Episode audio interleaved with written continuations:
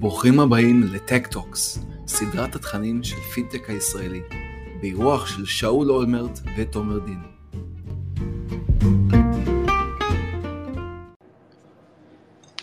אהלן, ערב טוב, שלום לכל המצטרפים. כאן שאול, אני מחכה שתומר יצטרף אליי, ועוד כמה מאזינים, ואז נתחיל. ונדבר על הנושא הכי מסעיר, לא יודע, נראה כאילו, כמובן בטוויטר פיד שלי, אבל בכלל בתקשורת, בכל העולם מתעסקים בעיקר בזה.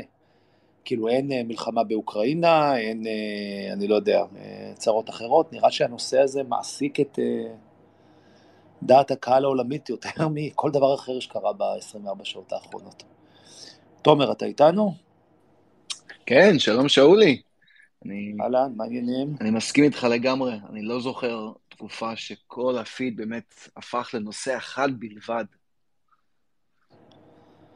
כן, זהו, אז מסתבר שזה לא רק בארץ הקודש. אני אגיד רק, לפני שאנחנו מתחילים, אז קודם כל, ברוכים הבאים ל Tech Talk, למי שזה ה Space הראשון שלו, אז נסביר בכמה מילים איך הפורמט הזה עובד. אנחנו תומר ושאול, שני יזמים שאוהבים לחפור, ופעם בשבועיים אנחנו עושים כאן Space כזה בטוויטר, מעלים נושא לדיון, מביאים כמה מומחים כדי לדבר עליו, אבל גם ובעיקר פותחים אותו להתייחסויות שלכם. אתם ממש מוזמנים להצטרף לשיחה, פשוט תלחצו על הכפתור של המיקרופון בצד שמאל למטה כדי לקבל רשות דיבור, ואנחנו נשתדל לאט לאט להעלות יותר ויותר אנשים שיקחו חלק בדיון הזה. אנחנו מתריעים מראש שלא להיעלב אם לוקח לנו זמן לקבל את הבקשה שלכם, יש גם כל מיני בעיות טכניות לפעמים, אבל בסופו של דבר זה מסתדר ואנחנו מקווים שכולכם תצטרפו אלינו לא רק כמאזינים פסיביים, אלא כשותפים לדיון. ובואו נתחיל, אפילו לפני שנציג את הנושא, נגיד ערב טוב לרפה, מה העניינים רפה? היי, מה העניינים? יופי, אז שומעים אותך, אז רפאלה גויכמן, למי שלא מכיר, היא כתבת התקשורת של דה מרקר, אני מציג את זה נכון? תקשורת ומדיה. תקשורת ומדיה, ולפני כן היית כתבת טק הרבה שנים, אז נראה לי שהיום זה שעתך היפה, את בטח נורא פופולרית היום, נכון? כולה מכל הכיוונים. אפשר להגיד, הלוואי והייתי כזאת פופולרית. תבואו בהמון לכבוד דה מרקר. אני מת שתעשי לנו סדר קצת ונבין יחד מי זה בדיוק אילון מאסק ומה זה אומר שהוא לוקח בעלות על טוויטר ולמה זה big deal, האם זה באמת כזה big deal, האם טוויטר זה בכלל ארגון כל כך חשוב כמו שאולי נראה ב-24 שעות האחרונות, אבל לפני כן אני חייב לספר לך סיפורונצ'יק, אוקיי? סיפור קטן, זה מה שנקרא, זה סיפור אמיתי, הוא אפילו שייך לתת ג'אנר של סיפורים אמיתיים שנקראים סיפורים אמיתיים שקרו באמת. יש הרבה סיפורים אמיתיים, אבל הסיפור הזה באמת קרה. אז לפני 18 שנה, בחורה בשם ליאנה, שלמדה איתי באוניברסיטה לתואר שני ב-NYU בניו יורק, הזמינה אותי ואת אשתי ועוד כמה חברים לבוא לחתונה שלה בריו דה ז'נרו. אז טסנו עד ריו של החתונה, והיה נורא כיף, זה היה נדמה לי יום או יומיים אחרי כריסמס, וכמה ימים אחרי זה אמרו לכל האורחים שהגיעו מניו יורק, שאם אין להם איפה לחגוג את, את ניו ירזי ואת ערב השנה החדשה, אז בן דוד של החתן מזמין את כולם לבוא לסוויטה שלו במלון הקופה קובאנה בריו ולחגוג יחד איתו את ראש השנה. אז זה הלכנו לשם והיה נורא כיף, ופתאום אני מוצא את עצמי ככה עם הבחור, עם המארח, אחד על אחד במרפסת שם של הסוויטה, שותים שמפניה, והוא אומר לי, מה אתה עושה בחיים? אז אני אומר לו, אני סטודנט, או לא זוכר מה שעשיתי אז, מה אתה עושה בחיים? אז הוא אומר לי ככה, תקשיב, הוא אומר, אני גיליתי שבעצם העתיד של האנושות זה לצאת מחוץ לגבולות כדור הארץ.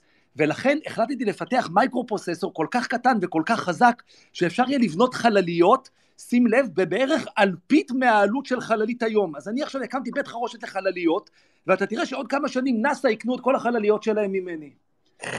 עכשיו אני יושב שם, אתם יודעים, כאילו, נו הרזיב, זיקוקים, שמפניה, זה, ואומר לו, יופי אחי, אז שיהיה בהצלחה עם החלליות האלה.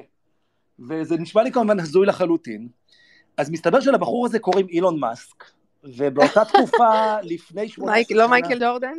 מה, לא, לא, אבל זה בערך אותו דבר, נכון, לא ידעתי מי זה, ולא הרבה ידעו מי זה, הוא היה סתם בחור תימהוני עם קצת כסף, ומסתבר שהוא באמת כל הדברים האלה, נכון? הוא איזה מין ויז'נר מטורף שמנסה לפתור את הבעיות הכי גדולות של האנושות, ומכוון נורא גבוה ועושה כל מיני מובים מטורפים כאלה, וזה הולך לו, הוא איכשהו הפך לא, לאיש הכי עשיר בעולם, אז אולי, אולי קודם תספרי לנו רגע, מי זה בעצם בעל הבית החדש הזה?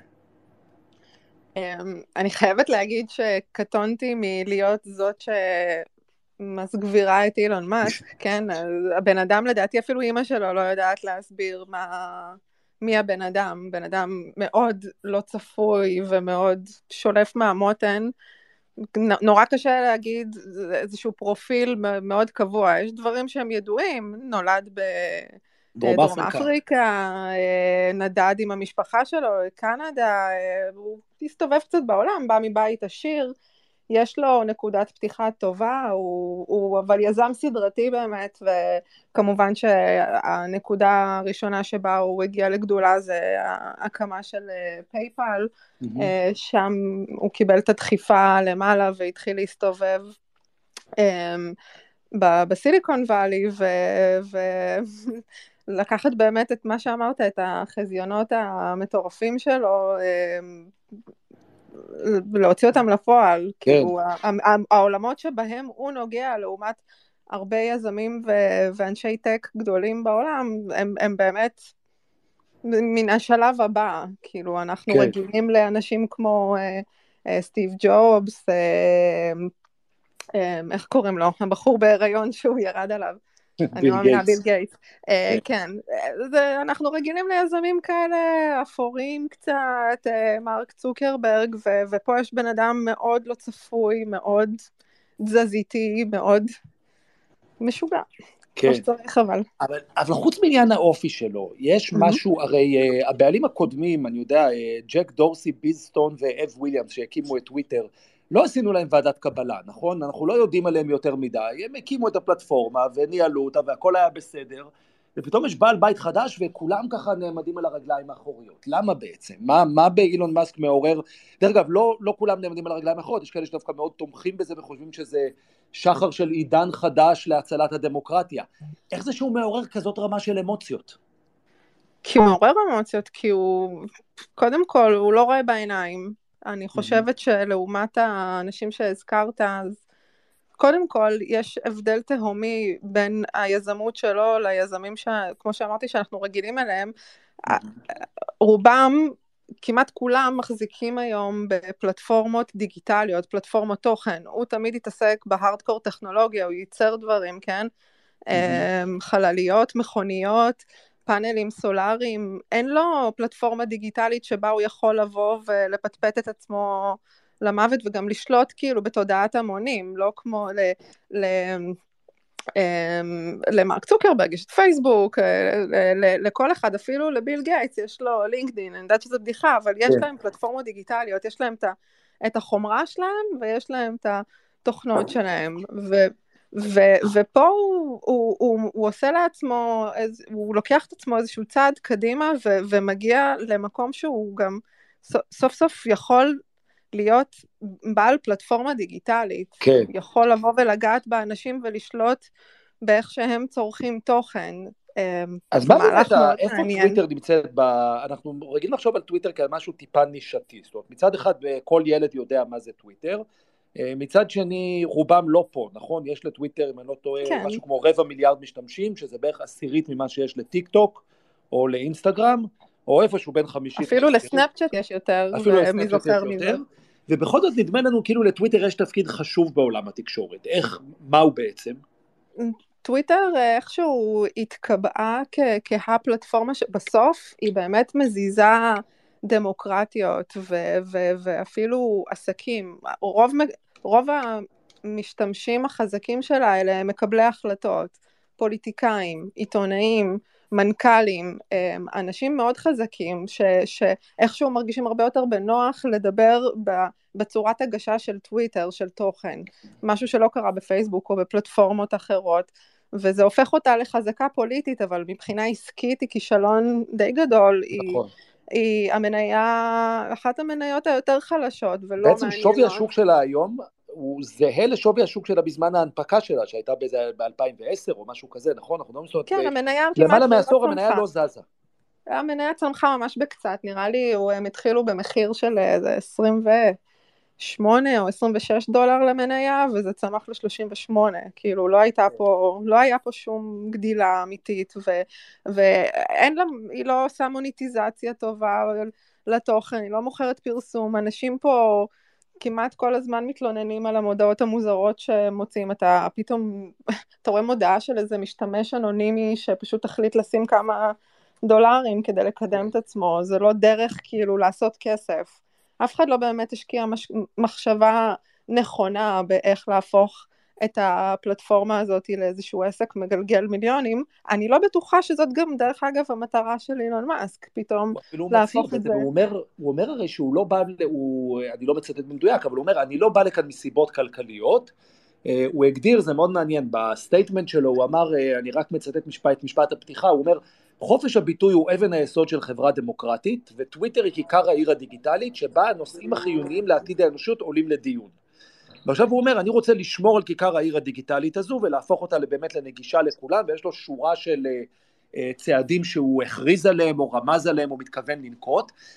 אני מנסה להבין, אם, אם הוא רוצה לשמור על חופש הביטוי, נראה לי שזה אינטרס שכולנו מסכימים איתו, נכון? אז למה, למה יש בינינו כאלה שכל כך דואגים? כי בכל זאת, שוב פעם, זה אילון מאסק והוא בן אדם לא צפוי, אין לדעת, זה יפה שהוא מבטיח הבטחות והוא אומר אני אעשה ככה וככה, אבל גם אנחנו יודעים מה קורה היום ברשתות חברתיות וכל הפלטפורמות הדיגיטליות האלה הם, הם קרקע פורה להפצת שקרים ודיסאינפורמציה ודיס, פורח פה וקונספירציות כן. ושנאה. ויש הרבה פייק ועם כל הרצון אה, להילחם בתופעות האלה אי אפשר למגר אותן, לא רואה איך הוא הופך את זה עם כל ה... כאילו כשהוא אומר שזה יהיה פתוח וחופש הביטוי הוא מעל הכל, גם, גם להכחיש קורונה וחיסונים זה חופש ביטוי, לא? כן. כאילו, גם, אז מה אם זה פוגע בחיי אדם? זה חופש הביטוי. ואם טראמפ מכחיש את תוצאות הבחירות, זה חופש כן. הביטוי שלו, מותר לו להכחיש את תוצאות הבחירות ולקרוא לאנשים לעלות על הקפיטול עם קלשונים ואקדחים ושטגנים. אז תכף נדבר על זה, הרי יש בסופו של דבר, אה, אני לא יודע מי פה אה, עשה לאחרונה בגרות באזרחות, אבל כשלמדנו על, אה, על דמוקרטיה, למדנו גם שכל העקרונות, כמו חופש הביטוי למשל, הוא, הוא קיים במסגרת מגבלות מסוימות, נכון? זאת אומרת, דמוקרטיה טהורה, אין פירושה שכל אחד יכול להגיד ככל העולה על רוחו, אלא אפשר להגיד ככל העולה רוחו, כל עוד אתה לא פוגע בזכויות הפרט של אנשים אחרים או של קבוצות אוכלוסייה. זאת אומרת, המגבלות האלה על חופש הביטוי הם בעצם איזה דיון שאנשים עורכים ביניהם לגבי, כאילו כרגע בהקשר הזה של טוויטר, לגבי הבנה בכלל של אושיות הדמוקרטיה, נכון? נראה שיש אה, אי הסכמה על הקונספציה הבסיסית הזו. נכון, ו- וזה מדהים שהאמת היא כבר לא, אין כזה דבר אמת מוחלטת, וזה מה שהרשתות החברתיות הגדירו מחדש. בשנים האחרונות, אתה, זה, מותר לך להגיד מה שאתה רוצה, זה חופש הביטוי שלך. אבל אני אומרת את זה ברצינות, כאילו, כן. למה, ש, למה שטראמפ לא יגיד שהבחירות זויפו? איך זה מפר איזשהו חוק? איך זה פוגע בחופש אה, אה, דמוקרטי? זה, זה לא, זה מותר לו להגיד את זה, לא? האם זה נכון? נכון. מה, מה התוצאה של זה? התוצאה של זה זה אחד האירועים המפחידים בתולדות ארצות הברית. ו... איך הוא עבר על החוק, הוא יושב בכלא על זה, קרה משהו למישהו? אז נכון, בהקשר הזה באמת, אילון מאסק פרסם שורה של אה, צעדים שנזכיר אותם במהלך הספייס אה, הזה היום, אבל אחד מהם, או כמה מהם, דיבר, הוא דיבר למשל על פסק זמן במקום נידוי, הוא אמר אם מישהו מפר את תנאי השימוש, במקום לנדות אותו פרמננטית מהמערכת, לסלק אותו מטוויטר, רק נוציא אותו להפסקה קצרה, וזה אולי היה רמז לטראמפ, שהיה האדם החזק בעולם יום אחד, ויום אחרי הבחירות אה, טוויטר תפסו אומץ לנדות אותו מהמערכת, והוא בעצם עד היום איבד את, ה... איבד את הגישה שלו לטוויטר ודרכה את היכולת הפצה שלו למאות מיליוני העוקבים שהיו לו. אז uh, יש כאן איזושהי רמיזה שאולי uh, הסוג הזה של מדיניות שטוויטר נהגה בה עד היום עתידה להשתנות. אני, אני פשוט לא יודעת לחזות, באמת, אה, יש דברים שמאוד קל לה, להבין ו, ולדבר עליהם, כי, כי הפרסונה היא, היא קלה להבנה, כי, כי המצב הוא קל להבנה. אני חייבת להגיד שאני באמת אה, מנסה לא, לא, לא להגיד דברים שאין לי מושג מה יקרו. אני, אני באופן אישי מסתכלת על זה כאירוע לא, לא כזה חיובי, כן? כן? הוא כבר אמר שהוא יהפוך את החברה לפרטית ו- והוא כאילו, הוא יוציא אותה מהבורסה. למה? למה? כאילו, מה, מה אתה מתכנן? רק נגיד, אני, אני רוצה לשמוע ממך על זה יותר, ו, ואולי רק אה, אה, באמת לסיום איתך, אה, אה, נתעכב רגע על הסטטוס של טוויטר ומה זה אומר לגבי המערכת, ואולי מבחינתנו כמשתמשים של המערכת, למה אנחנו אה, יכולים או עשויים או עלולים לצפות. אה, אני רק אגיד שבהזדמנות זו, כל מי שאנחנו תכף אה, משחררים את רף על... להמשך הופעותיה בתקשורת בנושא הזה, כי כל התקשורת העולמית רודפת אחריה כרגע בנושא הזה של מאסק וטוויטר. אז כל מי שרוצה להצטרף מוזמן ללחוץ על כפתור המיקרופון מצד שמאל ונצרף אותו מיד אחר כך. אז רפה, באמת לסיום, אולי כמה אה, משפטים על באמת המצב של טוויטר, איזה מין טוויטר הוא מקבל? הוא מקבל חברה שהחליפה את המנכ"ל שלה לפני חוד, חודשים ספורים, נכון? שלושה חודשים. אה, כמו שאת אומרת, מבחינה כלכלית היא יציבה אבל לא גדלה. היא נתפסת כאיזה משהו, איזה אח חורג בעולם הרשתות החברתיות מבחינת תפוצה ופופולריות, ומצד שני יש לה איזה ניש, נתפסת כנישה יותר איכותית, אולי יותר אקסקלוסיבית. איזה מין, איזה מין טוויטר אה, מס מקבל לידיו? בדיוק מה שאמרת, הוא מקבל מגרש משחקים קטן אבל מאוד איכותי עם, עם ים של השפעה בעולם. אמ, אתה יודע, הדירקטוריון ויתר על החברה, זאת אומרת, הוא מוכר את החברה, זה, זה פחות או יותר די מסביר כאילו מה מנהלי החברה חושבים, כאילו מבחינתם, יאללה, לצאת מטוויטר, נגמר. כן.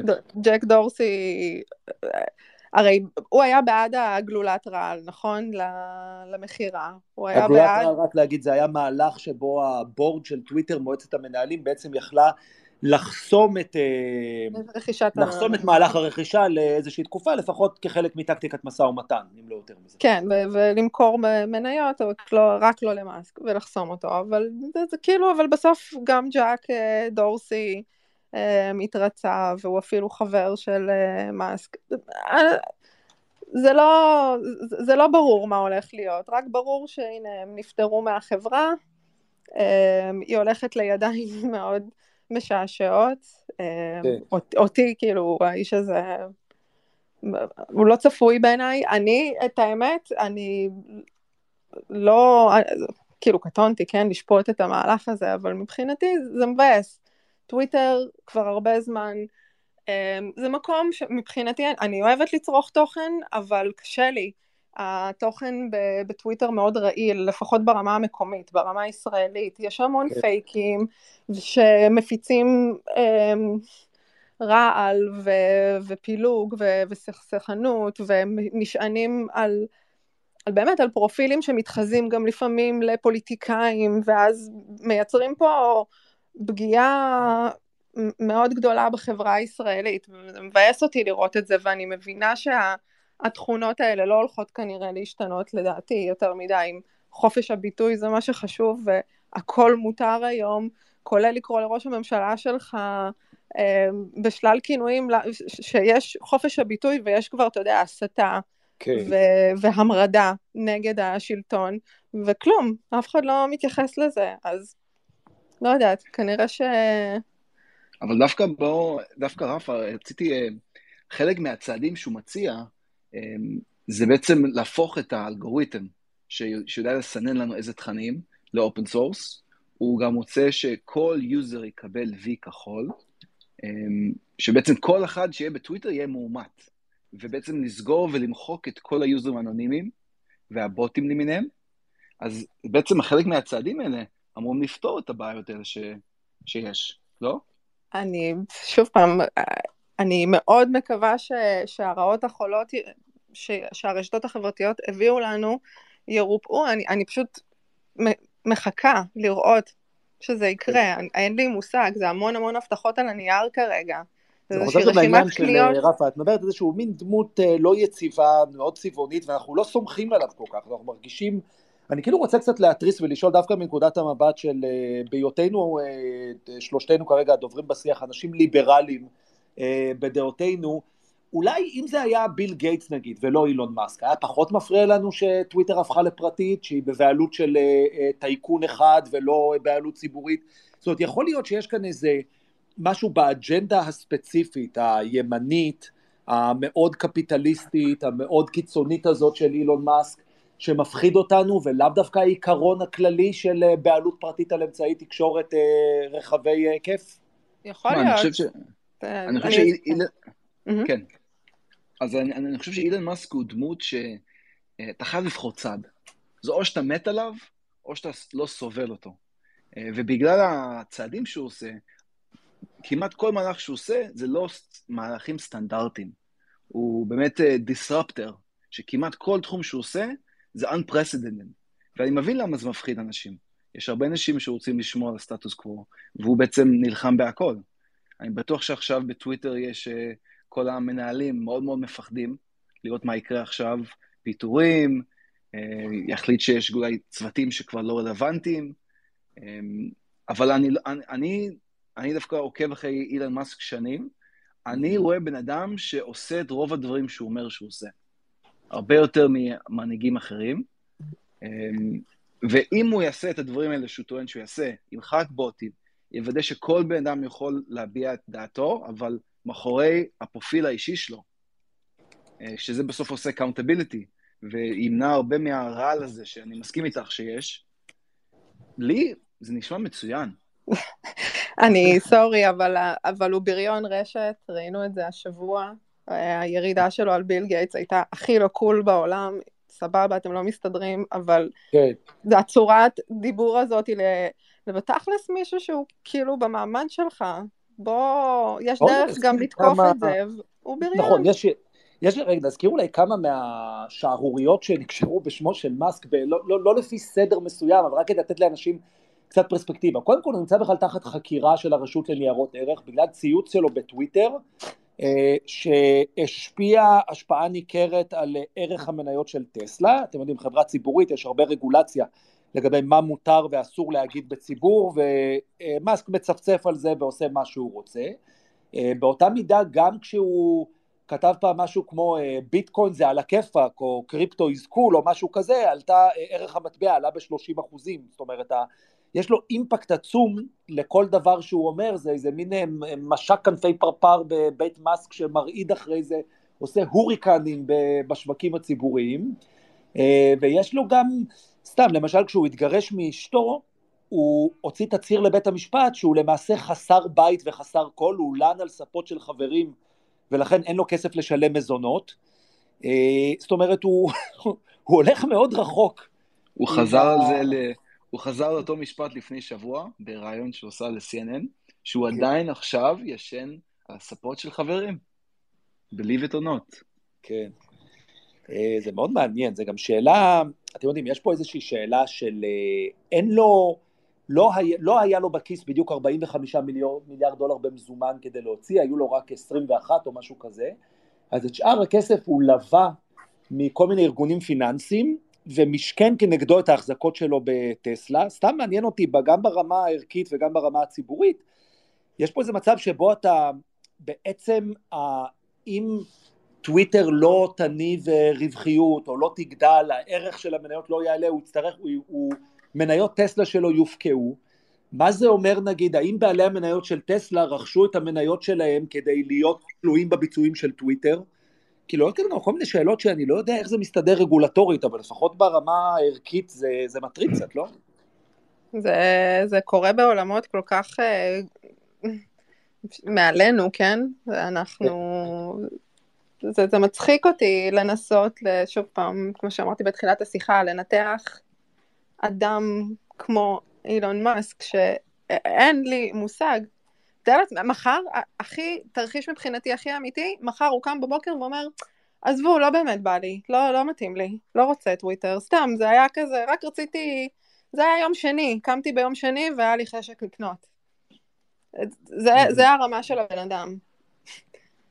כן, אני קצת מרגיש כזה כמו כשה, כשהמיליארדרים האלה רוכשים נכסים, כמו ג'ף בזוס עם uh, הוושינגטון פוסט בזמנו. זה קצת מרגיש כאילו נורא שיאמם להם באותו בוקר, ולא יודע, לא היה מקום בכיס לכל המזומן, אז הם הוציאו כמה מיליארדים על איזה נכס, נכון? והנכסים האלה הם, אה, קצת נכסי צאן ברזל של התרבות שלנו, זאת אומרת, בשונה מאם הוא היה רוכש לעצמו עוד מכונית ספורט או עוד אה, אי, או משהו כזה, כאן יש את הרגשה כאילו הוא מבצע החלטה שאחרי זה משפיעה מאוד על החיים של כולנו. כן, בוא גם לא נזכור ש- זה לבורד. בוא-. בוא- בואו גם תזכרו שלפני שבועיים הוא עשה השקעה בטוויטר, אחרי שהוא עשה שני סקרים, ושאל את ההמון בטוויטר מה הם חושבים על תפקוד טוויטר, וגם היה עוד איזשהו אה, סקר על אה, כפתור אדיט המפורסם, ואחרי ההשקעה הוא רמז שהוא הולך להצטרף לבורד, הוא קיבל הזמנה רשמית לבורד, ואז בום, הוא סירב לבורד ועשה את המהלך הזה. האם זה היה משהו מתוכנן, או באמת הוא עשה את זה בימים האחרונים כאיזושהי אה, תגובת בטן? מאוד מעניין. אני, אילן מאסק. אני מהמר, אני מהמר שזה יותר מתוכנן ממה שזה נראה, אה, והוא כן אה, כבר חשב על זה כמה שבועות, ולהצטרף לבורד היה איזשהו מהלך, לא רע. קודם כל זה התחיל בכלל, הסיפור התחיל ב-21 בדצמבר, עשיתי קצת אה, שיעורי בית, קצת ריסרצ' לפני הספייס, שמאסק מצייץ ושואל אה, מה דעתכם על טוויטר, הוא אומר אני אוהב את טוויטר, ואז אה, אנשים, אה, מישהו הגיב לו ואמר אה, אז תקנה אותם, והוא השיב לו בכמה זה עולה. קצת נראה כאילו זה היה איזה מין דיאלוג ספונטני כזה, שזה, ומזה התחיל, אה, ומזה נולד כל הסיפור. אבל, אבל אני חושב שלנקודה שלך, רפה, שהוא בולי והוא לא מנומס, מסכים. למה זה הופך אותו ללא... אה, למה זה הופך את זה לא נכ... בסדר שהוא ירכוש את טוויטר, לעומת מישהו כמו ביל גייטס, שדווקא הוא מחזיק בלינקדאין, אז למישהו כביל גייטס אפשר להניח שזה עוד יותר איזשהו of interest. אה, דווקא פה, אילן מאסק, זה נשמע שאין לו יותר מדי chips in the game. יש לו אה, את הדמות שלו בטוויטר, גם ככה יש לו את הבמה שלו. זה לא שבגלל שהוא רוכש את טוויטר עכשיו עוד יותר יהיה לו במה. הוא ה user עם הכי הרבה עוקבים, נדמה לי. אה, כן, אני- לטראמפ היו יותר, לא? כן, את טראמפ היו... אולי היה יותר. אמ, אולי אני תמים, אני אומר, אני רואה פה מישהו שהוא לא עושה את זה מצעדים פולי, אמ, פיננסיים, אלא הוא באמת, הוא רואה את זה בתור הטאון הול של העולם, ו, וכאיזושהי מחווה לאנושות, הוא יהיה זה שיתקן את זה. יש, נורא מעניין אותי, האם אה, נמצא איתנו אה, דרור גלוברמן, אה, דרור, אני לא יודע איך להציג אותך, אתה איש תקשורת, כותב ומשדר על טכנולוגיה, ויש לך איזה, מה- כתוב על הכרטיס ביקור שלך? בטח מנסחים את זה בצורה קצת יותר מדויקת ממני, נכון? לא, למה? היית אחלה. גם גם וואלה. חוטא בתעשייה שלכם. נכון, ואני רוצה להגיד, אני עוקב אחרי השידורים שלך, ואתה משדר, יש לך אה, מה שקוראים במקצוע הזה voice מאוד ברור, של אה, מאוד בעד חופש הביטוי, מאוד בעד אה, דמוקרטיה, בעד שיח ציבורי פתוח, אז אתה בטח נורא שמח שאילון מאסק קנה את טוויטר, נכון? לא, ממש לא. לא? איך זה לא, זה לא. מסתדר? תראו, האמת ש... קודם כל, לא יודע אם אתם זוכרים, בשנות ה-90, האמת שכבר קודם,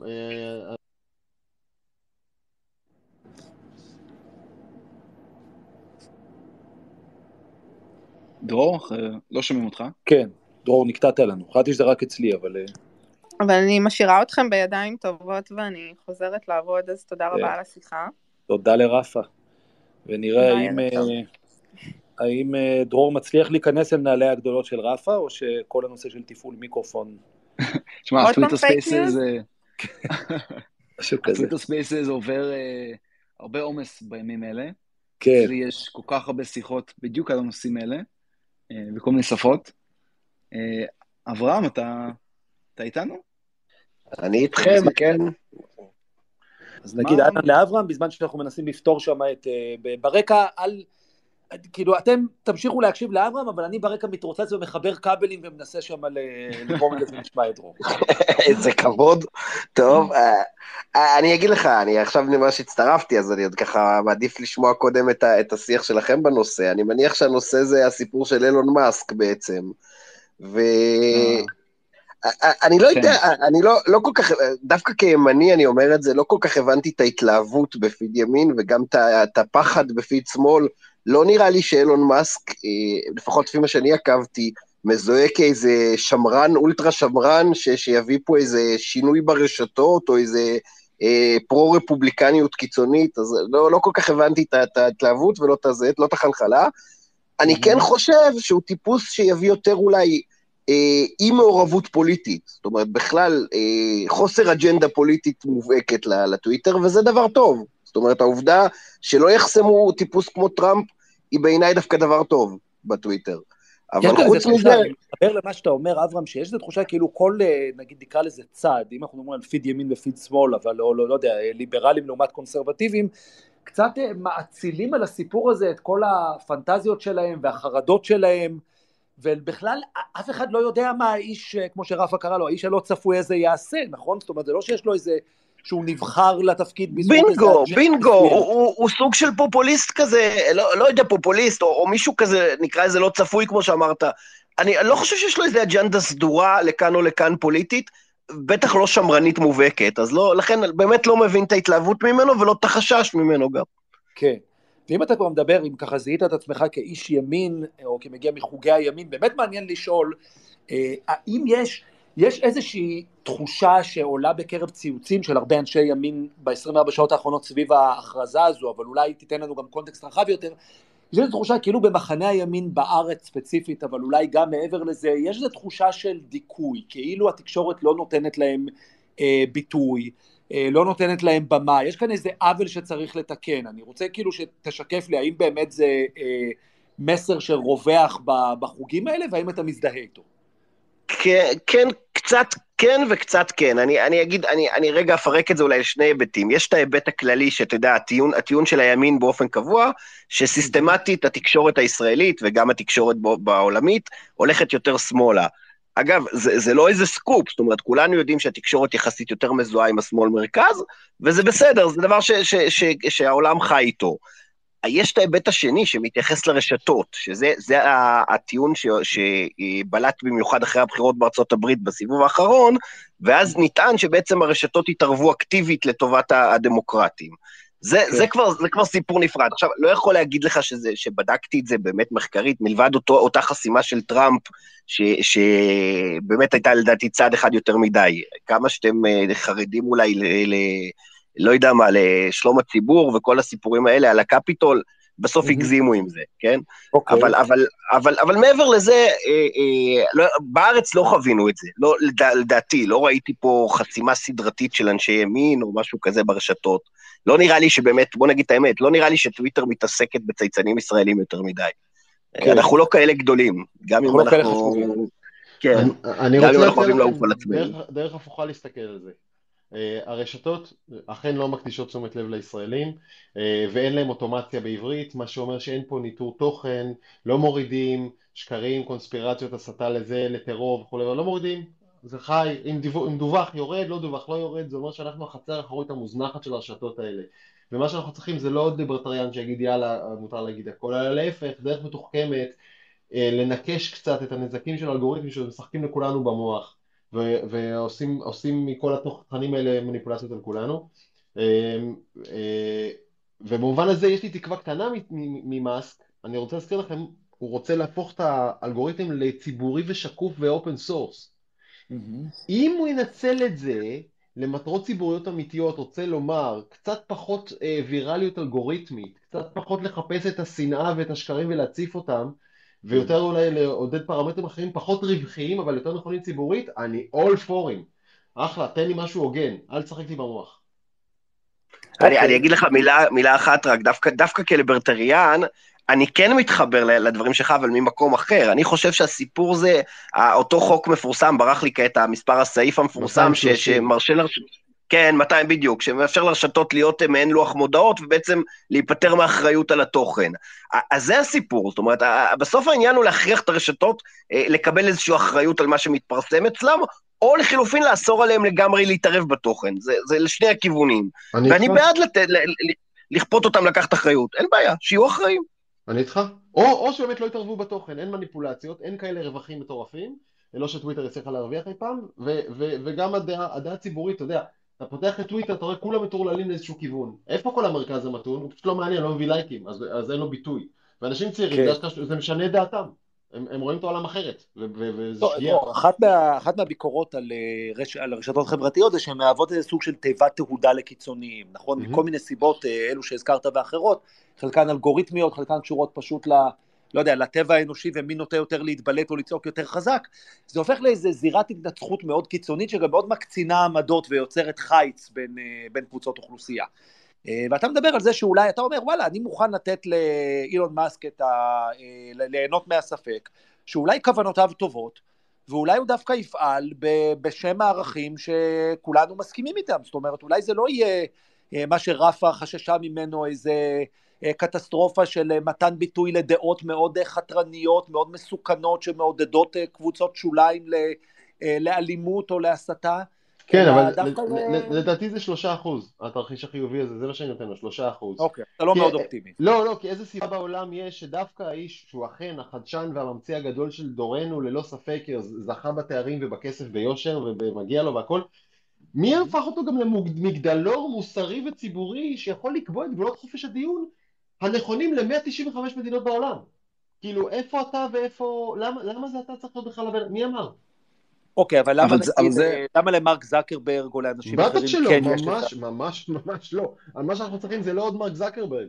אה, אנחנו צריכים הפוך, איזה, איזה שכל אה, או קולקטיב ציבורי, ש... בוא נגיד ככה, יש כבר קולקטיב הציבורי, זה קוראים לו הפרלמנט, הכנסת, אשכרה לא יאמן, אני רוצה שכנסת ישראל תקבע את גבולות חופש הביטוי במדינת ישראל. אני בחרתי בה, לא בחרתי בפייסבוק, והיא זאת שבוחרת היום מה מותר ומה אסור להגיד בארץ, וצריך להתחנן אליה שתשנה את זה. נכון. אני לא צריך עוד אחד כזה. אבל דור, זה, אבל דווקא כן. העניין פה, אחת, מה, אחת מההצעות שהוא מציע, זה לעשות בעצם איזשהו שיקוף, לפחות, open source של האלגוריתם שמחליט את זה. אז זה בהכרח מבטל את, ה, את התפקיד שלהם להחליט. אם הם רושמים בצורה מפורשת, אלה הנחיות, ככה אנחנו נקדם תוכן. זה אנשים שהולכים לקבל time out, אם הם מפרים את זה. זה לא בעצם בא להפוך את, ה, את הדרך שזה עובד? ובזה אכן תליתי תקוותיי, שברגע שהדבר הזה יהיה open source, אגב, זה, זה שכולם מותר לראות את זה, לא אומר של... אז מי משפיע על זה? אז אנחנו הולכים להיות ויקיפדיה, כאילו יהיה איזה, איזה מין מועצה ציבורית כזאת שתוכל לשנות את הקריטריונים, לפי מה אגב, מי נכנס אליה וכולי וכולי וכולי.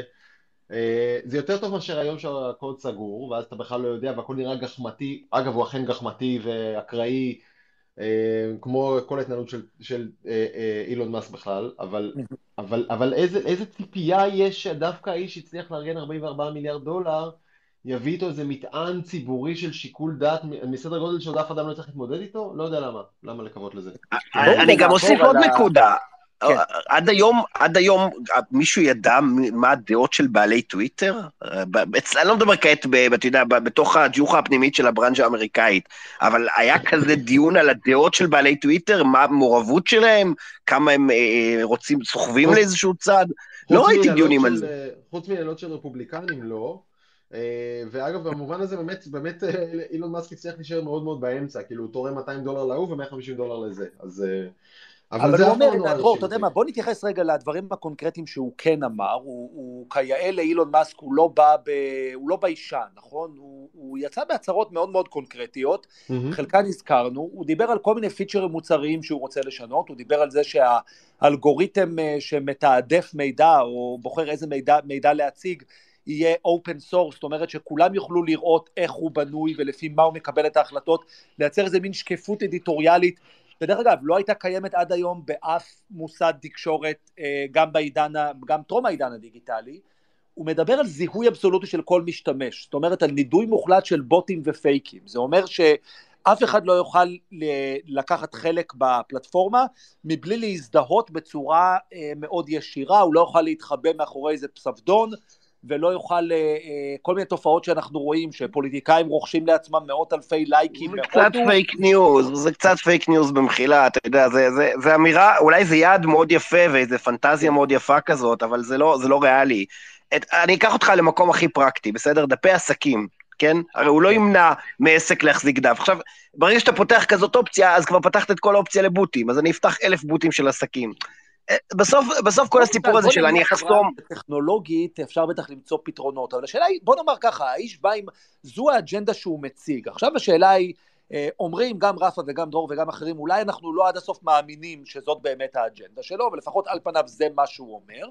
אה, והשאלה היא, מה דעתנו על האג'נדה הזו? אם הוא, אם הוא כן יקיים את האג'נדה הזו, אנחנו חושבים שזו אג'נדה ראויה? אנחנו חושבים שזה הופך אותו לבעלים ראוי של אה, מוסד תקשורת, או שאולי, כמו שאמר דרור קודם, בכלל בעלות על אמצעי תקשורת בסדר גודל כזה וברמת השפעה כזו, לא צריכה להיות נתונה בידיו של אדם בודד, לא משנה מי הוא. לא, אז אני חושב שצריך להבדיל, אני לא חושב שדרור התכוון שבעלות לא ראויה. הבעלות ראויה לכל מי שבא ומשלם את המיליארדים, אתה יודע, זה שוק חופשי. הנושא הוא לא אם הבעלות ראויה או לא, אלא אם, אם, אם הוא צריך להיות האדם שקובע את כללי חופש הדיבור לצורך העניין, או האדם ש, שיכול לתת מגבלות ברשת. ו, או אם צריך איזו רגולציה כאן על הדבר הזה. זה, זה הדיון, זה נראה לי ההקשר שדרור התכוון, לא שהוא התכוון שצריך להפקיע פה את טוויטר ולהפוך אותה לאיזה מונופול אמריקאי.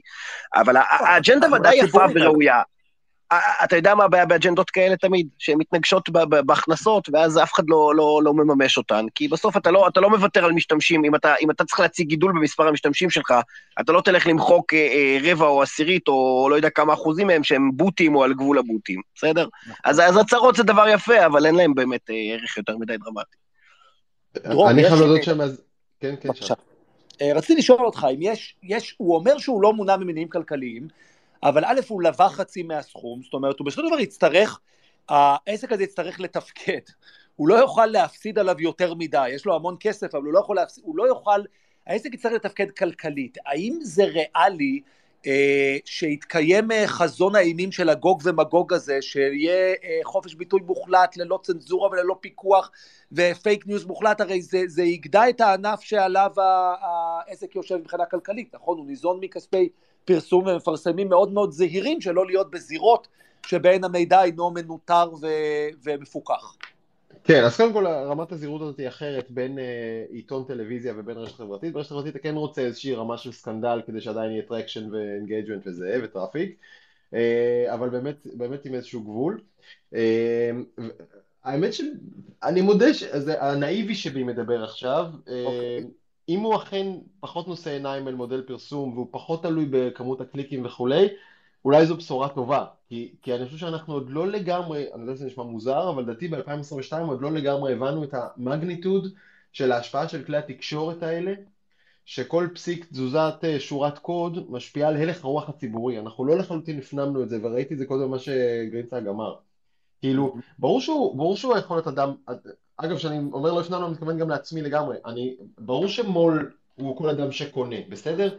אבל בעיתון, כלי תקשורת מסורתי, יש לך איזשהם גבולות שיח. כלומר, אתה לא יכול לחלוטין לשקר, אתה צריך איזושהי מחויבות לאמת, אתה כן עלול להיטבע על מה שכתבת, יש לך איזושהי אחריות, אה, וגם אין לך יכולת לעשות מניפולציה אישית לכל משתמש בנפרד.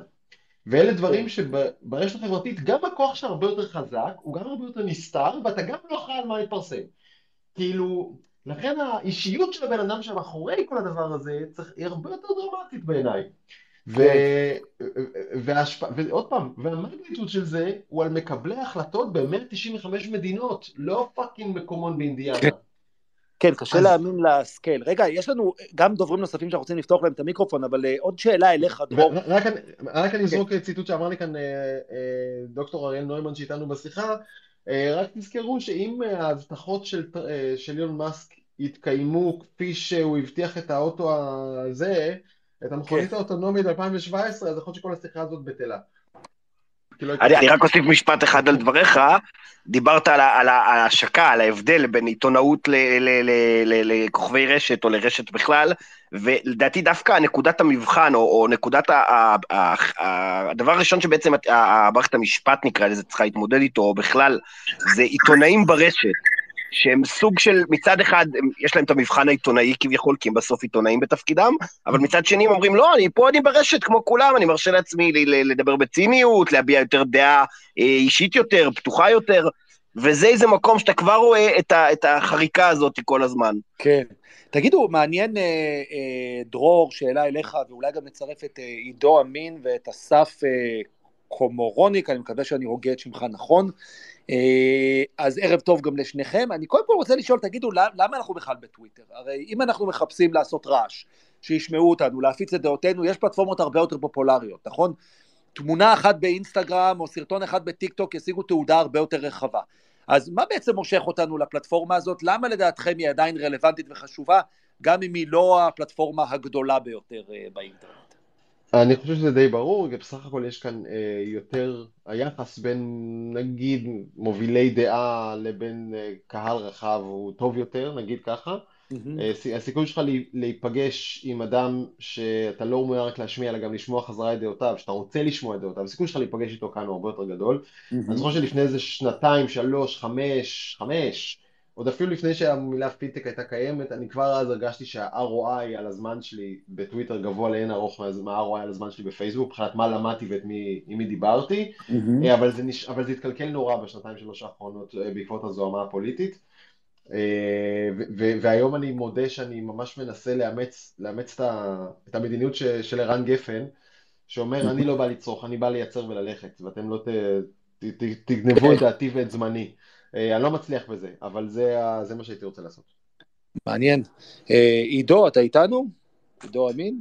כן, אהלן, אני, אני שומע ומקשיב, תודה, אני שומע ומקשיב. אם אה, להמשיך את החוט שאתה הצעת, אבל גם להתייחס לדברים שנאמרו פה, mm-hmm. יש איזה היבט שאולי, אה, אולי אמרתם, דיברתם על זה לפני שנכנסתי, אבל יצא לנו לראות בעשרות שנים האחרונות בישראל כמה פעמים שאנשי הון התעניינו בלקנות עיתון. למה הם עושים את זה? הם עושים את זה בגלל סיבות שהם רוצים לצבור כוח פוליטי בצורה כזאת או אחרת. זה הסיפור.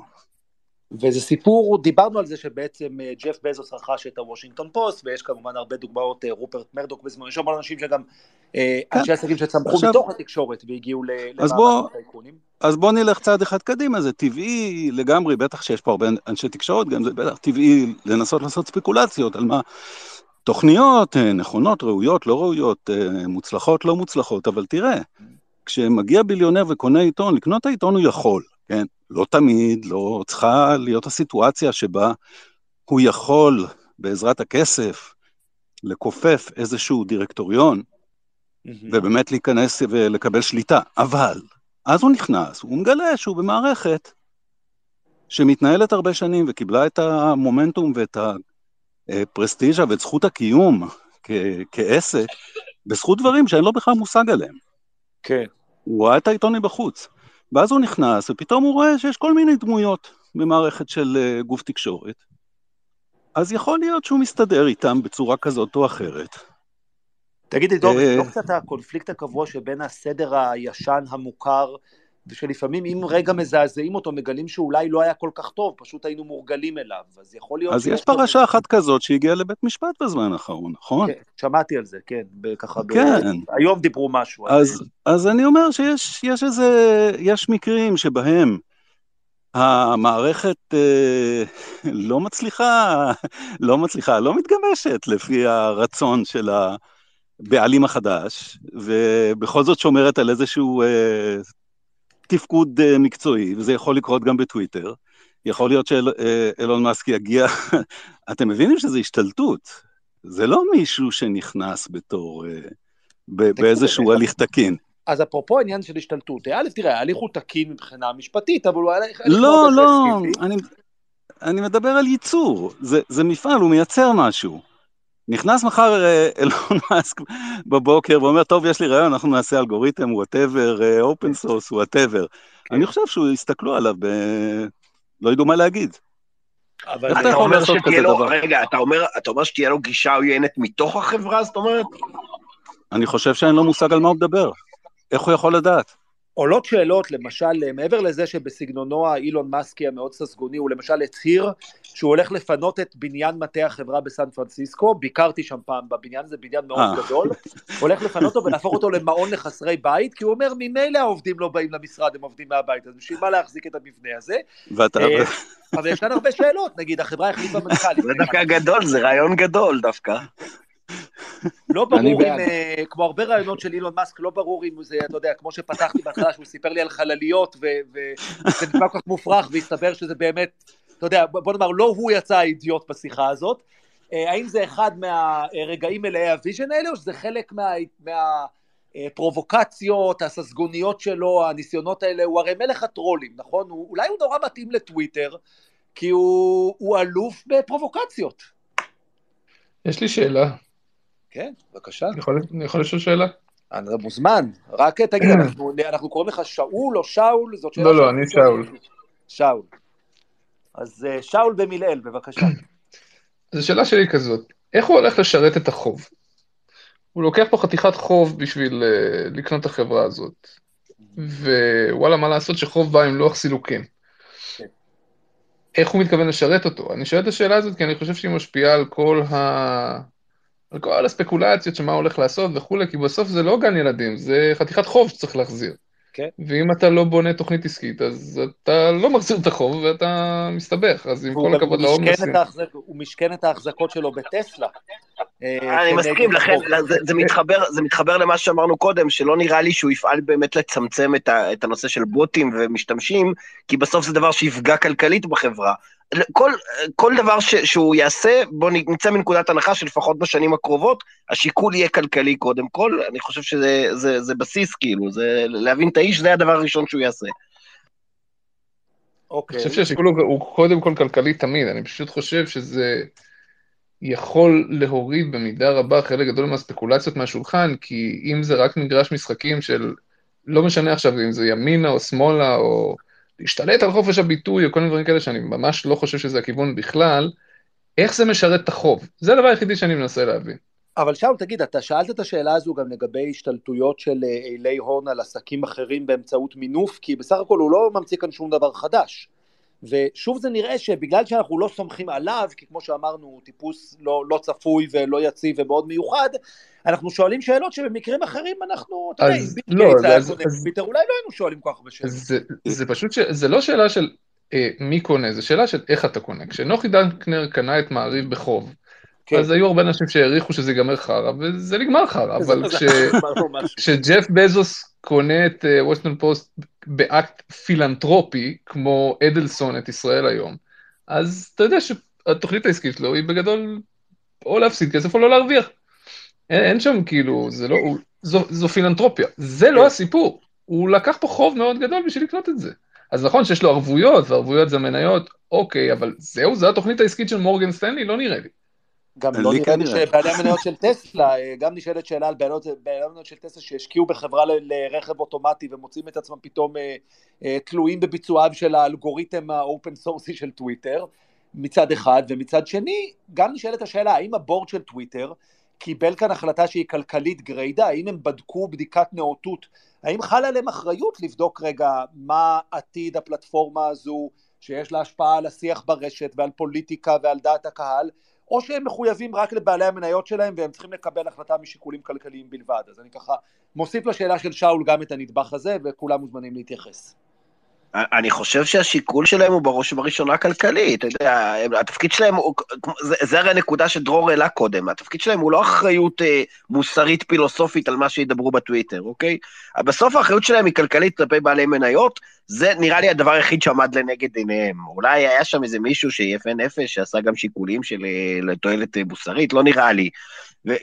ואני חוזר על הנקודה הזאת, כי בסוף זה כל הסיפור. הוא בא להרוויח כסף, הוא בא לעשות סיבוב, הוא לא בא להיות צנזור לא מימין ולא משמאל, והוא לא בא להיות מחנך, הוא בא פשוט לתת רוח גבית ל, לרשת הזאת, ולהדפיס אה, ממנה כמה שיותר דולרים. זהו. כן. אני יכול אולי להוסיף פה עוד uh, משהו, טוויטר מתנהגת uh, כבר, כבר איזושהי תקופה אה, כחברה שכל אה, הפיתוח שלה נועד בשביל אה, להתגנדר לפני משקיע. ואני ראיתי את זה קורה ואני תהיתי מה בדיוק קורה פה, מה מחפשים בדיוק. כן. לא הבנתי את זה עד הסוף. כשהופיע פתאום אילון מאסק עם ההצעה הזאת, אז פתאום, לא יודע, זה אינטואיציה, אבל נראה לי מסתדר טוב. כאילו, אני רואה פה pattern. השאלה... אני רואה פה משהו שאולי היה מאחורי הקלעים, ויכול להיות שבין בין בתוך הבכירים של אה, טוויטר, זה לא הייתה הפתעה כל כך גדולה. כן, אני יכול לזרוק פרובוקציה לפני שאני מתחפף? בטח. אה, אז ככה, כל זה בעצם תעלול יחצני, שרקחתי עם אילון מאסק. יש לי פשוט סרט בקשת בעוד שעה בדיוק על הדברים האלה, והוא בא לי בול, כאילו, עם הרכישה הזאת. אז הוא עשה לך קידום... דרור, אתה יודע מה הבעיה, דרור? אתה יודע מה הבעיה? כן, כן. שאשכרה זה יכול להיות אמיתי, זאת אומרת, אני אשכרה עשוי להאמין לך. כן, כן, אני השלמתי לו את 40 מיליארד ל-44. אמ, וקיבלתי את העלול היחצני הזה. בקיצור, אם אתם רוצים עוד שעה, סרט בקשת על אה, אקלים פוליטי וכיתוב אה, ואלגוריתמים. כל מי שמרגיש שלא חפרנו מספיק מוזמן גם ל... בדיוק. תודה לך עכשיו על ההזמנה הזאת. תודה לך, דרור, שהצטרפת אלינו. אה, ונגיד ערב טוב גם לרויטל, רויטל גרמן. שלום, ערב טוב. אז תראה, אני כן. מקריא, בגלל שאני לא מכיר אותך, אני מקריא מה כתוב לך בפרופיל טוויטר, כתוב שאת עורכת דין בתחום האזרחי והמסחרי. נכון, ואני רציתי לתת, נכון, ואני רציתי לתת לכם קצת איזה, את השנקל שלי, הנושא של אה, משהו קצת בשוק ההון, על העובדה, על ההודעה הזאת שהוא אומר שבעצם הוא הופך לחברה פרטית, ואני שמעתי נכון. פה גם מה שרפה אמרה, ושמעתי גם את אה, מה שאתם מדברים על איך הוא ישרת את החוב, אז רציתי ככה כמה מילים משפטים, אני פשוט אה, בקיאה בתחום הזה. אה, מה שקורה זה כזה דבר, קודם כל, אה, חברה שהיא חברה ציבורית, אז בעצם יש לנו הרי את הגרעין שליטה, אוקיי? שזה בעצם אה, בעלי השליטה, שהם בדרך כלל יש להם גם רוב בדירקטוריון, ויש בעצם החזקות של הציבור, שזה בעלי מניות, שבעצם כל אחד מחזיק איזושהי חבילת מניות, mm-hmm. כאשר לא באמת יש ל, ל, ל, לציבור שמחזיק מניות יכולת באמת לשלוט על, ה, על הניהול של החברה, או להתוויית המדינות בדיר, בדירקטוריון. בדרך כלל הכוח היחידי שיש בעצם לאותו ציבור שמחזיק את המניות זה באמצעות ה... ה בדרך כלל יש חובה נגיד מהיקפים מסוימים לשני דירקטורים אה, דח"צים שהם בעצם דירקטורים מטעם הציבור אבל, כן. אבל הכוח שלהם זה בדרך כלל איפה זה בא לידי משמעות שהם יכולים להצביע על נושא של תגמול, של, של שכר. אז קודם כל בהיבט הזה. עכשיו, ברגע שבן אדם, קודם כל אין שום בעיה גם היום בחברה ציבורית אה, להעביר אותה, להפוך אותה לחברה פרטית. עכשיו למה, למה מה, מה, מה מניע בן אדם או בעל שליטה להעביר אותה לחברה פרטית? זה, זה מהטעם הפשוט שחברה ציבורית חל עליה משטר נורמטיבי של רגולציה מאוד מאוד מאוד אה, דווקנית, מאוד דקדקנית, גם מבחינת הדיווחים, הדוחות, איך הדברים, עסקאות, הדברים נבחנים, כי יש אנשים שמשקיעים ואין להם בעצם יכולת. אז בדרך כלל כשבן אדם מעביר אותה למצב שהיא הופכת להיות פרטית, אז הוא בעצם לא רוצה, אתה יודע, מה שנקרא, להיות אה, שקוף לכולם, הוא רוצה להחליט את הזה. זה לא אומר שה... שהנורמות המשפטיות הכלליות לא חלות עליו, אבל, אבל הרעיון של להיות, כי שמעתי פשוט מקודם את רפה שאומרת, מה, למה להעביר אותה לחברה פרטית? זה לא, זה לא דבר אסור, אוקיי? זה בסדר. גם הנושא של להעביר שליטה, שאיך הדירקטוריון אישר דבר כזה, אז, אז גרעיני שליטה ושליטה עובר, עוברים בחברות ציבוריות, אוקיי? עכשיו, ממה שאני קראתי לפחות היום ב, לגבי העסקה, זה שזה שם נמכר לפי... אה, השווי בעצם יהיה משהו לפי 54 דולר למניה, כן.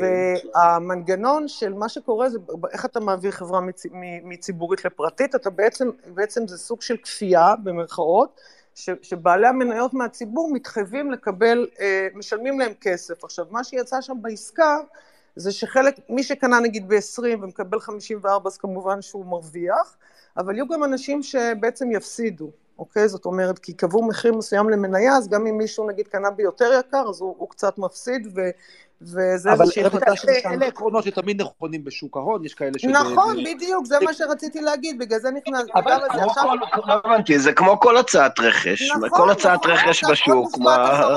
כן, עוד משפט אחרון ברשותכם, לסיפור כן. של איך לשרת את החוב, ברגע שאתה חברה ציבורית, אז הרגולציה הזאת, איך אני אשרת את החוב, כל פעולה שאתה תעשה היא בעצם, אתה יודע, משפיעה גם עליי בתור בעל מניות, אז לכן יש את רשות ניירות ערך שמפקחת, אבל ברגע שאתה חברה פרטית, אז מי שצריך לעניין אותו איך אני אשרת את החוב זה הבנקים המממנים, מי שנתן לי את הכסף, וספקים, אוקיי? אז, אז, אה, כן.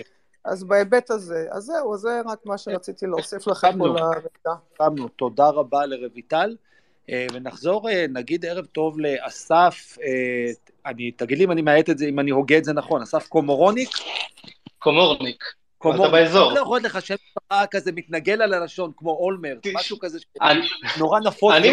למה? קומורניק זה נשמע כזה אלוף שחמט, אלוף שחמט פוטנציאלי בזה, לא? תקשיב, אני אמרתי לפני החתונה לאשתי היקרה, אם זאת ההזדמנות האחת והיחידה והאחרונה, להחליף את זה לקורן, לפתוח דף חדש. היא החליטה שלא, דנה את הילד למשך שנים שלמות של לאיית את זה. לאנשים ונותני שירותים. מקרה אה, קלאסי שבו הקורבן הביא את זה על עצמו. חד משמעית, אני אוהב... כן. אנחנו עם הדיון הזה קצת התפרצנו לדלת פתוחה מבחינתך, כי נראה שאתה אה, עסקת גם כן בלהעלות את השאלות האלה שקשורות למה בעצם, מה עומד מאחורי המהלך הזה? כולנו מנסים לפענח, נכון? האם כוונותיו טובות, טהורות?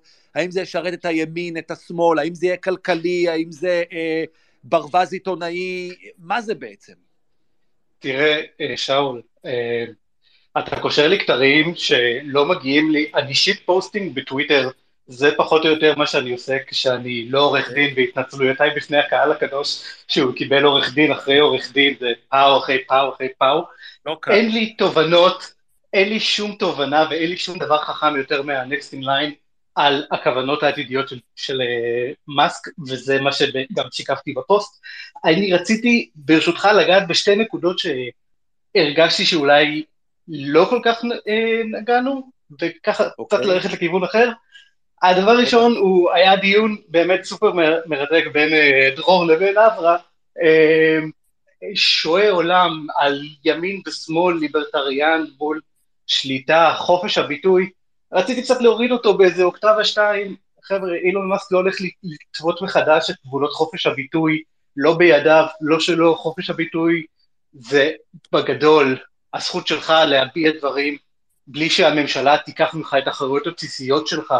אנחנו לא מדברים כאן על האם uh, אתה יכול לכתוב איזושהי מין ג'וק on טוויטר, כלומר, לשני הכיוונים זה הולך, הוא גם לא הצנזור הגדול כפי שמפחדים ממנו מהליברל, מהליברטריאני או מהצד הימני, והוא גם לא הולך להיות זה שהולך לפרוץ את הסכר עכשיו אמ, ולהביא גוג ומגוג על קני כן. הקהילה. כאילו, אפשר להוריד קצת ולא להתייחס אליו כאילו זה.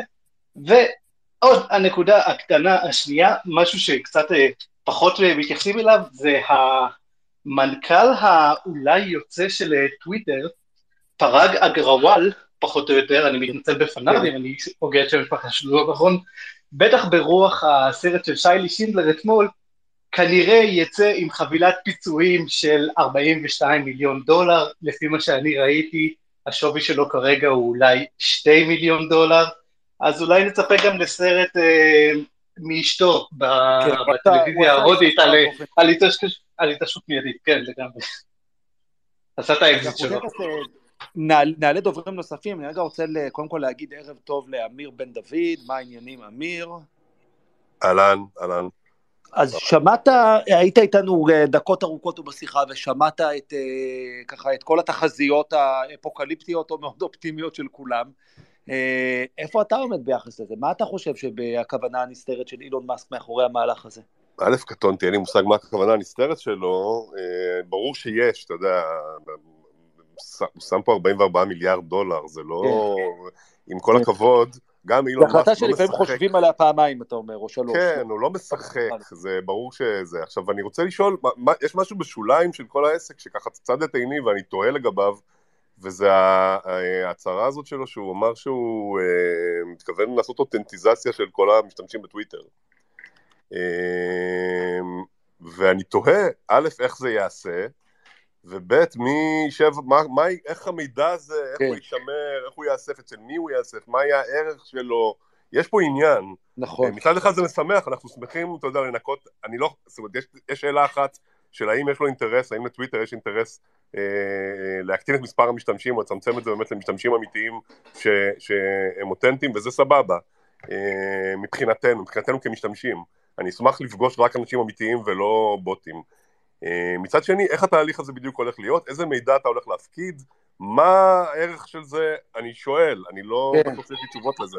אני, אני אגיד לך, מה שאני חושד, אגב, בהקשר הזה, הוא לא, לא, מצד אחד, כמו שאמרתי, לא נראה לי שיצמצמו משתמשים, זאת אומרת, לא יחסמו בוטים או ינקרו אותם או משהו כזה, כן ינסו למנף משתמש שיאמת את עצמו. עכשיו, צריך לזכור שאיסוף דאטה הרי זה אחד הדברים הכי רווחיים והכי אה, שימושיים ל... ל לרשתות, אז הוא ירצה להשיג כמה שיותר דאטה.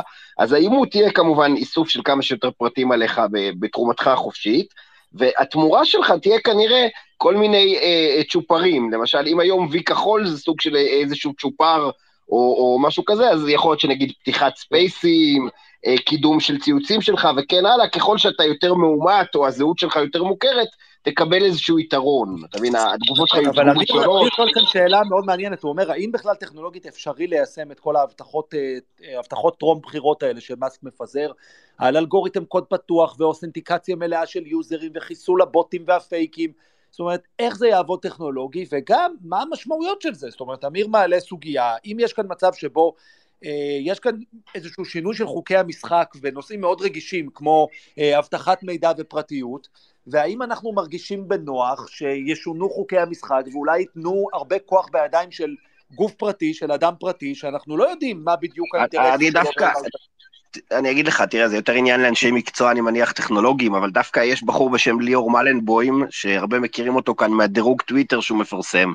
אז uh, הוא נקלע לאחרונה לאיזשהו טענות שהוא לא, לא משקלל נכון בוטים וכל מיני דברים כאלה, ואז הוא כתב איזשהו שרשור ארוך על הנושא הזה, גם בהיבט הטכנולוגי, שהמסקנה שלו היא שאין שום דרך אמיתית בעולם לסנן באמת uh, משתמש אמיתי או לא אמיתי. אתה, אתה לא יכול לדעת יש, אה, אה, אני גם יכול להגיד שאני מכיר אישית אנשים שאתה תסתכל על החשבון שלהם, אתה משוכנע שזה בוט, זאת אומרת, סתם חשבון לא פעיל עם איזה אה, סמל של ריק כזה ו- ושם אה, אקראי, ובאמת מאחורי זה עומד בן אדם שפשוט לא רוצה להזדהות, ומצד שני, יש, יש פה לא מעט משתמשים שנראים אמיתיים למראית עין, ובעצם הם מופעלים על ידי כל מיני, אה, אתה יודע, בעלי אינטרס. כן. אני לא, לא חושב שיש כלי אמיתי לסנן דבר כזה. לא, מה שאני שואל, אבל, מה שאני שואל, אה, אברהם, כן. זה השאלה הבאה, אם הוא באמת עושה אותנטיזציה של המשתמשים, ואם בשלב הבא של טוויטר, נניח, לצורך העניין, אני הולך עכשיו, בהנחה שהוא הולך לקיים את מה שהוא אומר, ואם בדור הבא של טוויטר יהיה הבדל ניכר בין משתמשים מאומתים למשתמשים לא מאומתים, בחשיפה, אה, בטראפיק וכולי וכולי וכולי, א', איזה מידע הוא יקבל ממני, אני כמובן ארצה להיות, אני לא עשיתי אותנטיזציה, אין לי וי כחול עדיין, עד היום זה לא היה דחוף לי, אבל יכול להיות שזה כן יהיה דחוף לי, ואז אני אצטרך לעשות איזושהי פעולה. מה הפעולה הזאת? אני לא יודע. מי ישמור על המידע הזה? איזה ערך יהיה למידע הזה? Uh, כמו שאמרנו קודם, uh, uh, דרור דיבר קודם על, העובדה שטוויטר זה זירה של מובילי דעה, זה גם בארץ, גם בעולם. אני, מישהו, ש, אדם פרטי שהוא חברה פרטית מחזיקה את כל האינפורמציה הזאת, שיש לה ערך, כן. מה אנחנו חושבים על זה, מי מפקח על זה, זה סיטואציה... אני מסכים עם אמיר אני מסכים עם אמיר שאלה שאלות אה, חשובות, ואני גם חושב ש... בוא נניח רגע לסוגיה הטכנולוגית, נניח שימצאו פתרונות טכנולוגיים כדי לאכוף כל מדיניות שבעל הבית יבחר, השאלה היא אז מה ההשלכות של זה מעבר אה, לנושא הטכני, מעבר לאיך זה מתבצע, יש, יש, מה... השלכות, יש השלכות איומות ונוראות מהבחינה שזה לא שאנחנו מדברים פה על מערכת אה, דמיונית שאנחנו מפנטזים אם היא תעבוד או לא תעבוד, אם היא תהיה כזאת או כזאת, כן חוקית, לא חוקית, כן ראויה, לא ראויה, כן אה, אה, סבירה טכנית או לא, אלא אנחנו מדברים על מערכת שעבדה על פי עיקרון מסוים, די מוצהר, מנוגד לעיקרון של פייסבוק. בפייסבוק העיקרון הוא שצריכה להיות אותנטפיקציה של כל אחד, קיצונית, בטוויטר לא. אנשים אה, אה, כתבו, אה, קוראים לזה תכנים, אני מסויג מהמילה, אה, כן. כתבו את נשמתם. במשך שנים, תחת היד...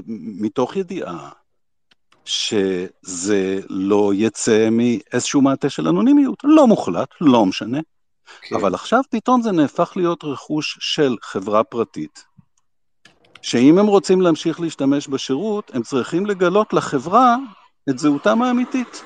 זה כן. גן עדן של סחיטה. אה, כן, כן, אתה צודק, עידו צודק, זה נקודה נוספת. זאת אומרת, אם אתה עושה אותנטיזציה של מישהו שעד כה העדיף להיות אנונימי, אתה חושף לאחור את כל מה ש... זה גם שאלה, זו שאלה שהיא יותר בתחום האתי. טוב, יכול להיות שייתנו לך אופציה לעבור לאיזשהו חשבון חדש, או להסתיר, אתה יודע, מהציבור אה, את העבר, או כן, דברים כאלה. החברה שתיתן לך את זה היא חברה פרטית. אני אוסיף עוד נקודה, יש, יש הרי בעיה, למשל החוק בישראל הרי מחייב רישום של מאגרי מידע, אם אתה מחזיק איזשהו מאגר מידע בסיסי על כמות נראה לי יותר מ-50 אלף איש או משהו כזה, או 5,000, לא זוכר בדיוק את המספר, אז אתה חייב להירשם במשרד המשפטים, אצל רשם מאגרי המידע וכולי. איפה, איפה, איפה הנושא הזה של, של איסוף המאגרי מידע כבר הופך להיות מסוכן. זאת אומרת, כמו שאמרת, כמו שאמיר אמר קודם, אנחנו לא יודעים איזה פרטים הוא ירצה בשביל העימות. אני לא מאמין שיבקשו צילום דרכון מכל אחד, אבל מן הסתם תצטרך לספק איזושהי שורה של פרטים מאמתים. יהיה על זה פיקוח על האיסוף של הפרטים האלה? מישהו, מישהו ישבור על זה באיזה צורה? כל אלה השאלות שגם אמיר מעלה, שהן באמת שאלות מעניינות. עידו, אני רוצה, אתה יודע, אני ככה, אתה ואני היינו פה ראשונים, אני לא מדבר על הספייס, אני מדבר על האינטרנט בכלל, נכון? היינו בתחילת שנות התשעים, לפני שהיה, עוד לפני שהיה ווב, אני כבר זוכר אותך, ב, נכון? צודק. ממש ככה, היית מהראשונים ש... אפילו פעם התייעצתי איתך בתור אה, חייל, אני חושב, צעיר, שלחתי לך משהו, מה אתה אומר? לפתוח אתר בעברית, והיה שם איזה, היה לנו איזה צ'אט.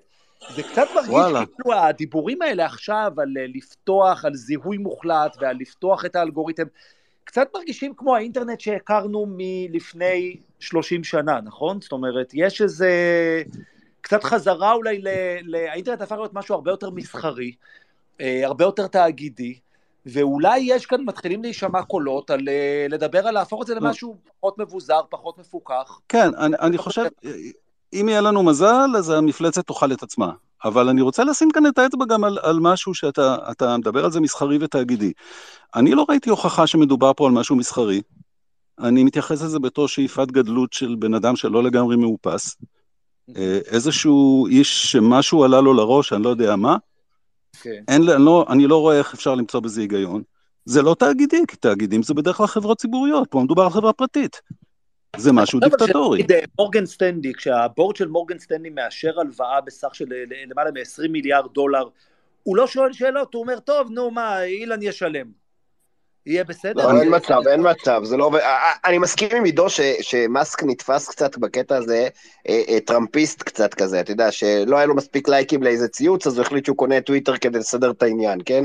אבל, אבל, אבל זה לא ככה, הוא הביא, ברגע שהוא מביא מיליארדים, גם מכיסו וגם מגיוס, אה, מחוב של אה, מקומות אחרים, אז, אז צריך להיות פה רציונל, והרציונל הזה כולל הרבה מאוד אנשי, אנשי מקצוע שישבו ובדקו איך אפשר לעשות כסף מהדבר הזה. עכשיו, יכול להיות שהם טועים, אבל, אבל זה, לא, זה לא באוויר, זאת אומרת, זה לא סתם אה, פנטזיה. אתה מדבר, אתה מדבר כאילו לא היה 2008. כן ולא, אתה תבדיל בין 2008 לעסקה נקודתית, בסדר? כן, לא יודע, יש כאן, עולה כאן שאלה, אה, עידו, הוא בעצם אומר, אולי אי אפשר לסמוך על המערכות הפיננסיות שהן באמת כל כך... אה, אולי? regulated. אני לא אומר אולי, אני אומר... על מה אתם מדברים? לא תמיד... הוא כבר, עידו כבר רואה פה איזה מיידוף שתיים. כן. אני לפחות זוכר את השמות. אמ, האמת שבנימה אופטימית זו, אנחנו ככה קצת מעבר לשעה כן. שהקצבנו עצמנו. אה, אז אנחנו נודה אני, לכל אני רק, ה... אני רק אגיד עוד שם אחד, אם, אם אמרתם פה שמות, אליזבת הולמס. תחשבו על אליזבת הולמס, זה הכל. להזכיר, אליזבת הולמס היא אה, יזמת שהצליחה לשלהב הרבה מאוד משקיעים בעמק הסיליקון על... אה, כולל הנרי קיסינג'ר.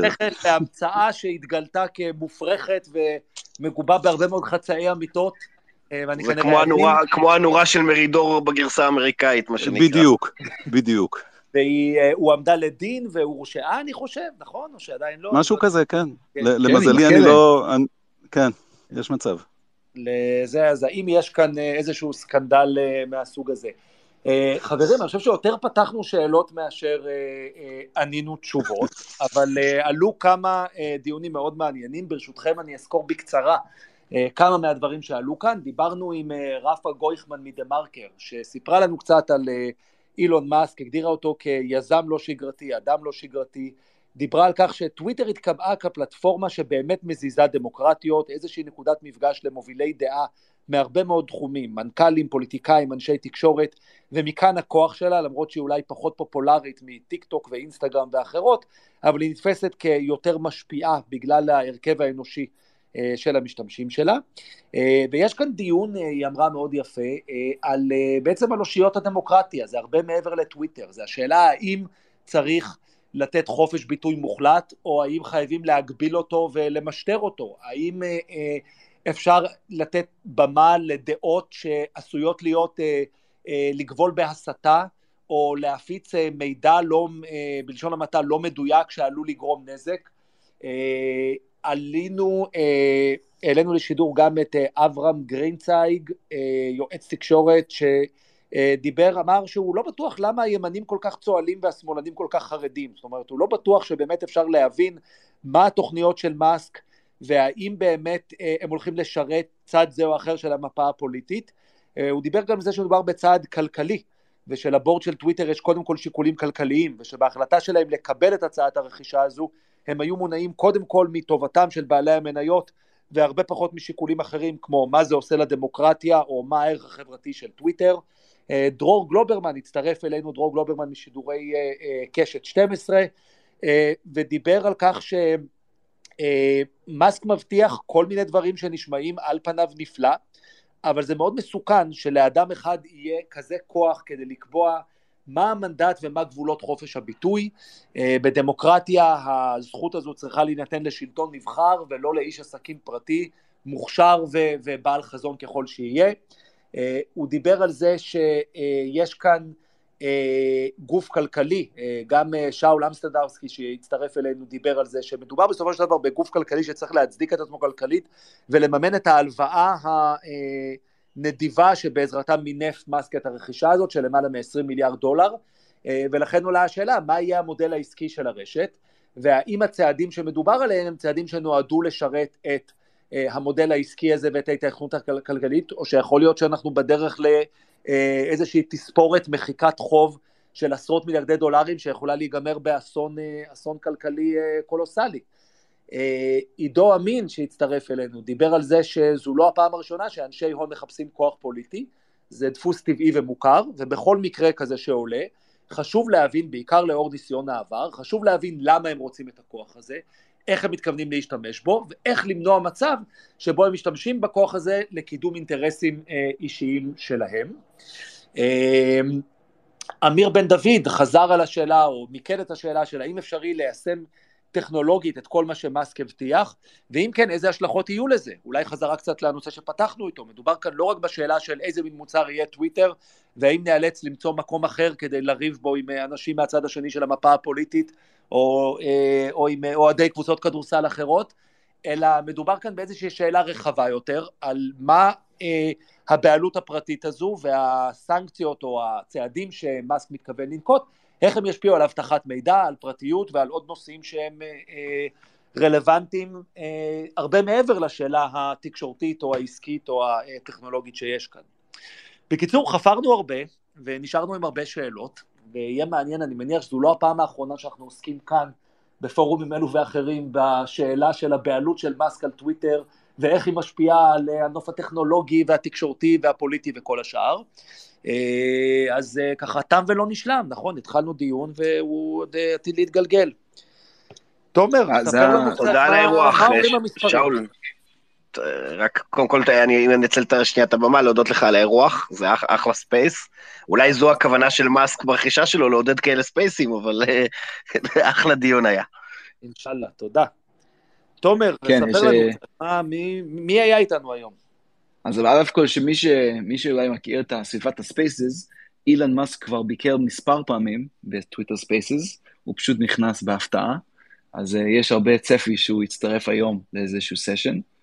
אמ, אז לפני שאני אדבר טיפה על הסטטיסטיקות ומה היו המספרים היום, שזה תמיד מעניין, אמ, מי שנכנס באמצע הסשן ורוצה לקבל הקלטה של הפרק הזה בתור פודקאסט, יש לינק שמוצמד פה בראש ה space, איזה Google form, שימו את המייל ותקבלו את הלינק מחר. אז מבחינת מספרים, אנחנו עוקבים אחרי הדברים האלה ב Audiolabs, הסטארט-אפ שאני עובד עליו.